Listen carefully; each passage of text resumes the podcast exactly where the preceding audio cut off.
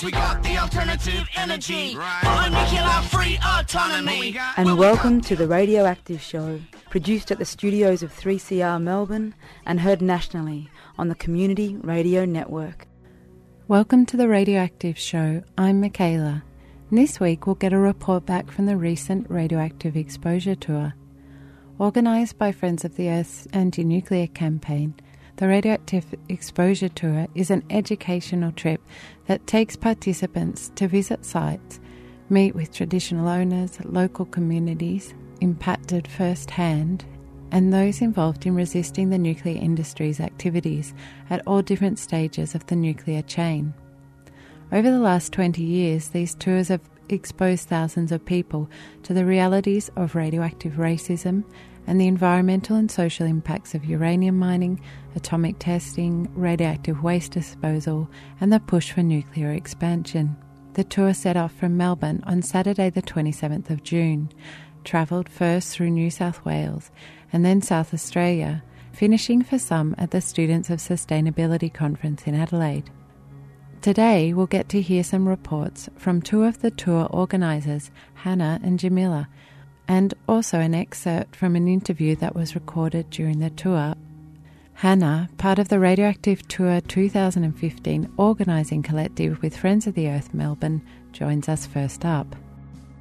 So, the Radioactive Exposure Tour of 2015 was an epic two week travel. We did about 5,000 kilometres. We basically were looking at the nuclear landscapes of New South Wales and South Australia. So, we um, there was 25 people, and we did a variety of things. We included the Lucas Heights reactor, which is Australia's only nuclear reactor. Then we saw Australia's only two operating uranium mines in South Australia. We also learned about nuclear weapons testing, and we met with various communities who've been resisting the nuclear industry for oh, many, many decades now. It was a very, it was a really inspiring trip, actually.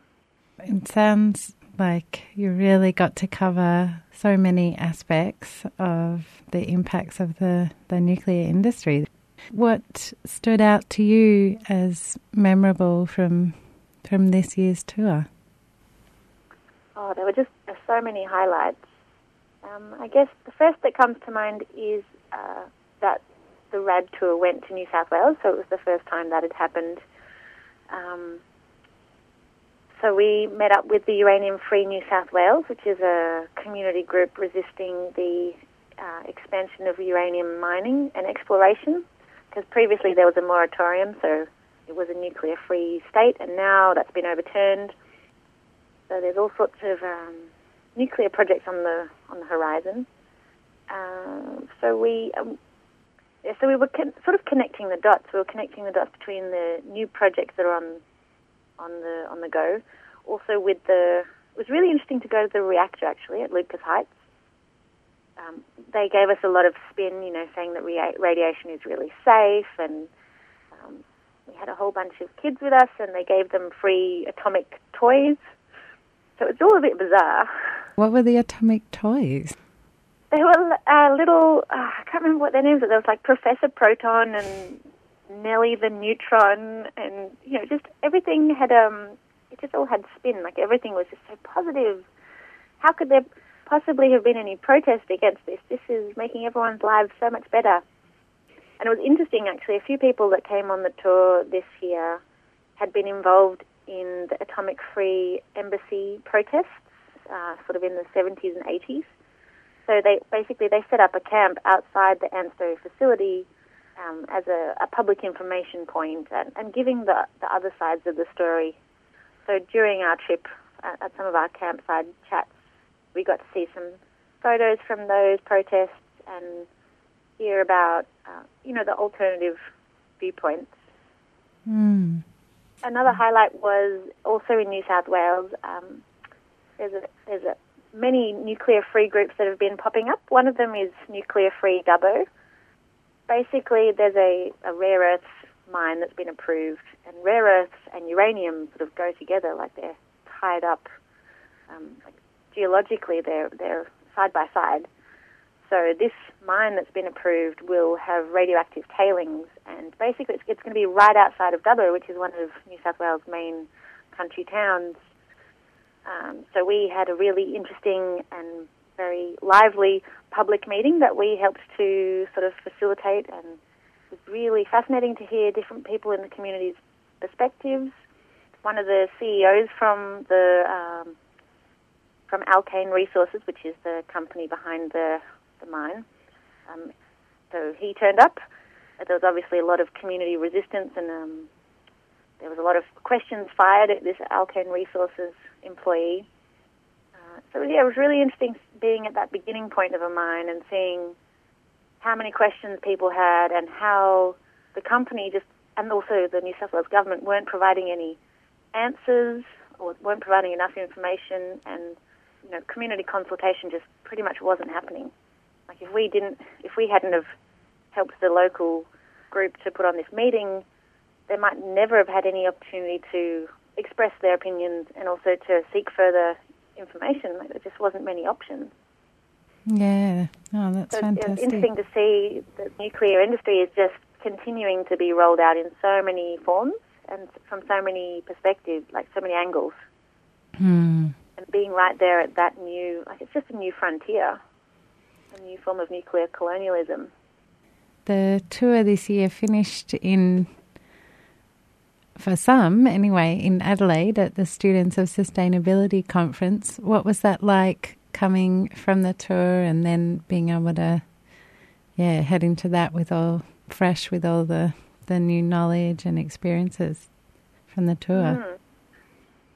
It was especially because the Students of Sustainability was in South Australia, and there's this uh, South Australia Royal Commission into the nuclear industry that's happening as we speak. Um, and it was really one of the main issues that was being discussed every day in all these different forums at the conference. And, you know, we'd just been travelling through some of these sites that have that, that South Australia is um, some of its main sort of radioactive sites. Like we went to Woomera, which is where the um, weapons testing was done in the, in the, around the 50s and 60s. We went to Olympic Dam, Australia's largest uranium mine. We went to um, Beverley Uranium Mine, which is an in situ leach mine. So we'd been to these places and met with the employees and and heard how yeah, expansion and making money is really on the forefront of the industry's mind. And so taking that immediate experience to the conference and hearing everyone give, like hearing basically the community um, resisting the industry, it was great to connect that on the ground experience to the community resistance. And um, yeah, there were some really great protests at SOS. Uh, there were some great um, um, forums led by traditional owners. Um, Uncle Kevin Buzzacott was there speaking out strong against uranium. Um, Mitch from around Alice Springs and Aunty Sue Coleman Haseldine. So there's just so much resistance that um, we're not hearing in the mainstream that the nuclear industry definitely isn't listening to. So it was great to be really inspired and continue the fight because we need to keep fighting. Yeah, great. And so, um, yeah, what plans have you got going forward from the tour and building on this? Mm, so I think there's a lot of work to support the traditional owners and the community in South Australia to to show this Royal Commission that expansion isn't the only option. That actually we need to recognise first recognise our like nuclear history and the nuclear racism that's been happening for decades, and secondly, to fight to keep the stuff in the ground. Um, so yeah, it was inspiring to see that there's so many people in South Australia who are, are working on the campaign. Hopefully, we're going to try and get more people involved from Melbourne with Friends of the Earth and the ACE Collective, the Anti-Nuclear and Clean Energy Collective. We'll be working closely with people in South Australia, in Adelaide, and traditional owners to um, to help amplify their voices. I guess there's a there's a big gathering coming up, ANFA, this Australian Nuclear Free Alliance. They've got a meeting in October. We're going to hope to do some big fundraising events and help with logistics and you know, do what we can from Melbourne to um, be part of that that national network for a nuclear-free future.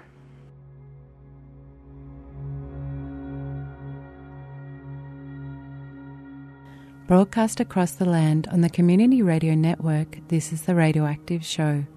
That was Hannah Walters, part of the Radioactive Exposure Tour 2015 organising collective, sharing some stories from the recent adventure. As Hannah mentioned, one of the great things about the tour is that it brings together experienced campaigners with a wealth of knowledge and skills from the movement's long history of resistance to nuclear activities with those who are newer to the campaign. Even for those involved for a long time, there is always more stories to be shared and connections to be made. Now we'll hear an excerpt of an interview recorded on the tour with another participant and long-time nuclear free campaigner, Bilbo Taylor. He's now based in Western Australia and an organiser of another tour which is just about to set off on their annual Walkatjurra walkabout. Thanks to Jem Rommeld for recording this excerpt from one of the meetings. It was recorded on the edges of Lake Eyre on Arabana country, from where the water is drawn for the Olympic Dam uranium mine, around 42 million litres a day that is turned into radioactive tailings at the end of the mining process. Bilbo was camped at the site where this was recorded with the keepers of Lake Eyre, a protest camp led by Arabana elder Uncle Kevin Buzzacott that started in the year 2000. And that sort of tactic happened a lot. Like we were often in court with Western Mining. Um, often they would come in and raid camp and take everything and house it down at Roxby in shipping containers. And so there's many uh, aberrations of the camp. We'd we'd get pulled down and stolen, and then we'd just rebuild it again and pull down and stolen and rebuild, and, and like you know, it's continuously like that. Um, we'd often have hired security thugs from the mine up in the sand dunes monitoring us and beating us with laser sights and they'd just come in and do drive-bys with cameras and harass people and you know it was pretty nasty but we had I don't know the strength came from the authority that we had to be here and So what's the tenure of the land here? pastoral lease this is Stuart Creek cattle station Which one? Stuart Creek it was hey owned? It was owned by Western Mining, and I'm pretty sure it's owned by BHP now. Uh, at the time, so they Yeah. could say no, they're trespassing. Well, no, actually they couldn't. It's well, it was weird because it's an Aboriginal camp, and under Past Release Act, bower shelters, tin sheds are Aboriginal dwellings, and they can't be removed. They have no legal right to evict us, you know, but they kept trying and trying and trying. Were, were there particular factors that brought it to an end in 2004 then that you can, like what happened in Uh, that part? I think we just Oh, ran out of steam, Yeah. you know, and these sort these Amazing long action. these sort of things have a life expectancy. You know, you can't do it forever, and That's what I'm getting at. It was a natural evolution rather than a forced eviction. Yeah. We, you know, Kevin had decided we wanted to do other things. We were engaged in Supreme and High Court cases for genocide, and you know, we, the focus had shifted to Canberra basically, and that's where we led the the charge from there. And of course, and a large number of us were walking to Japan. So it's a natural natural attrition for these things. Yeah, but it's like, yeah, welcome. Enjoy. It's mixed emotions. Mm. It's what? Mixed emotions. Yeah.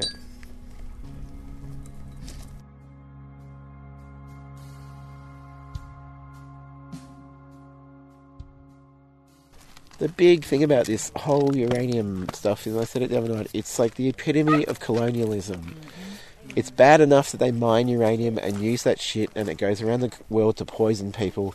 And maybe the effects of the uranium that they mine at Roxby is not the most dangerous thing in this community, but the loss of land and the loss of liberty, the loss of water, the loss of culture and the loss of sustainability, the loss of being able to access your land from the comfort and culture of your uh, com- comfort of your culture, and the loss of you know all of that stuff is an act of genocide. And breaking up communities Yep. and families.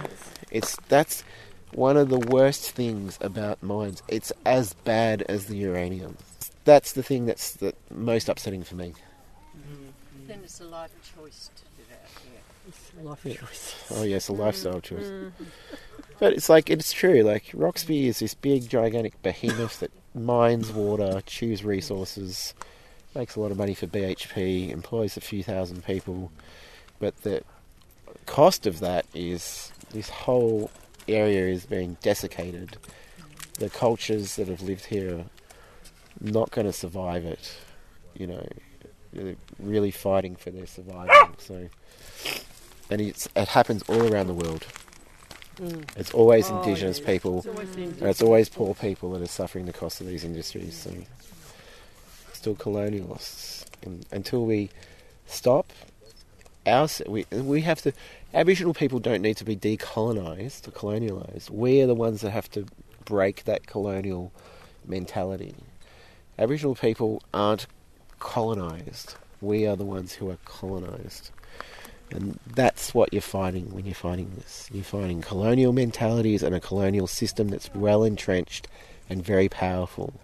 And have, on the other hand, you have Aboriginal people who have a dual identity in saying they have the traditional identity, connection to country, culture spanning back tens of thousands of years of knowledge and you know and then they have to fit into this other world and there's this great big cultural divide in between them. Most white people don't ever have to cross this cultural divide unless they meet an Aboriginal person. Aboriginal people have to cross this confusing cultural divide every single day of their lives in order to get to beg for resources and access to the wider Australian community. And it's got to stop. That's the colonial system. You know, it makes beggars out of the people who are the traditional custodians. You know, everyone should be allowed to access modern, the benefits of modern Australia from the comfort of their own culture and languages, mm. and it should be respected. That's what you're fighting. You're fighting colonialism, and that's what the fight up here was really about. Was fighting that system, mm. and it still is. You know. And it's not getting better now. We've got Tony Abbott in. Oh, hmm. yeah. The threats multiply. Hmm. So anyway, it's getting late. Mm. We probably should set up camp. Yeah, and I just also wanted to mention that uh, the I, Uncle Kev wants to come up here again next year. First, there was the lizard's revenge, so that's the lizard story, the underground lizard that we heard about the other night, Kalta, the sleepy one. Um, and now it's the lizard bites back, Back. which will be next winter. Don't know dates yet, but um, it's a call out, yeah, for a convergence up here uh, to to protest the mine and what's continuing on there. Uh, they've been talking about reopening um, the idea of an expansion, Yep. and they've also been talking about doing acid leaching. Yep. Um, so they're yeah, the mine's not going away anytime soon, but there's fronts, vulnerable fronts on which to um, try to confine it at least. We'll see. And when we, we go down the Borefield Road, it's about 120 odd kilometres to Roxby Downs. You'll see the pipelines on your right hand side, the booster pump stations, and then you'll get to an area that's basically being flattened. That was the groundwork for the stalled expansion. All of that area was like these beautiful carpets of sturt desert peas, which is the floral emblem of the Arabana people. Hmm. It was part of Western Mining's propaganda of desert ecosystem park, blah blah blah. But sand dunes and sand dunes and sand dunes and virgin bushland has been destroyed just in the initial process of exploring, you know, to do an expansion that may or may not go ahead. So they just mm. destroyed tens of thousands of hectares of land.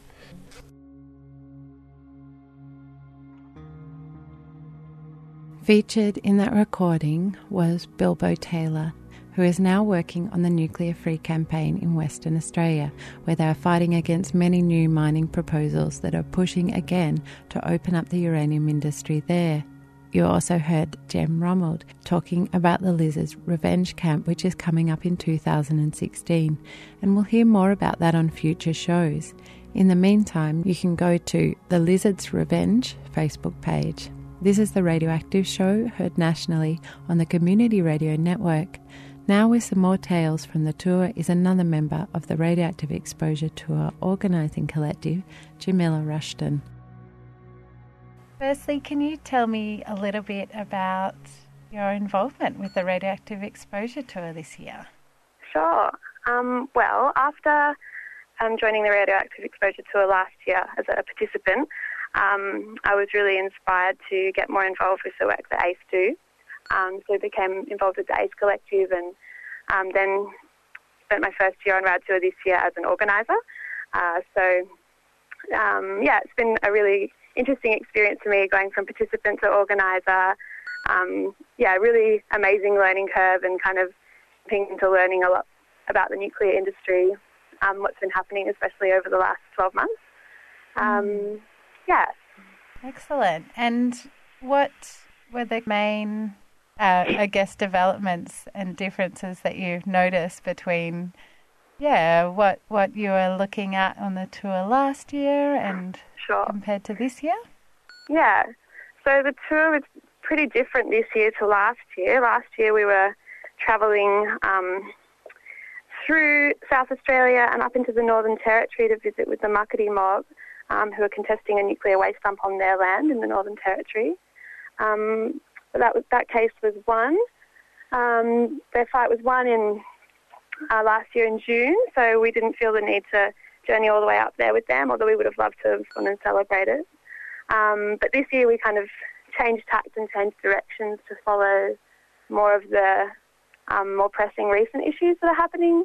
Um, so we journeyed through to New South Wales, to Ansto, um, to Lucas Heights Medical Reactor, uh, the research reactor there, and um, had a tour there and met with some officials at that site.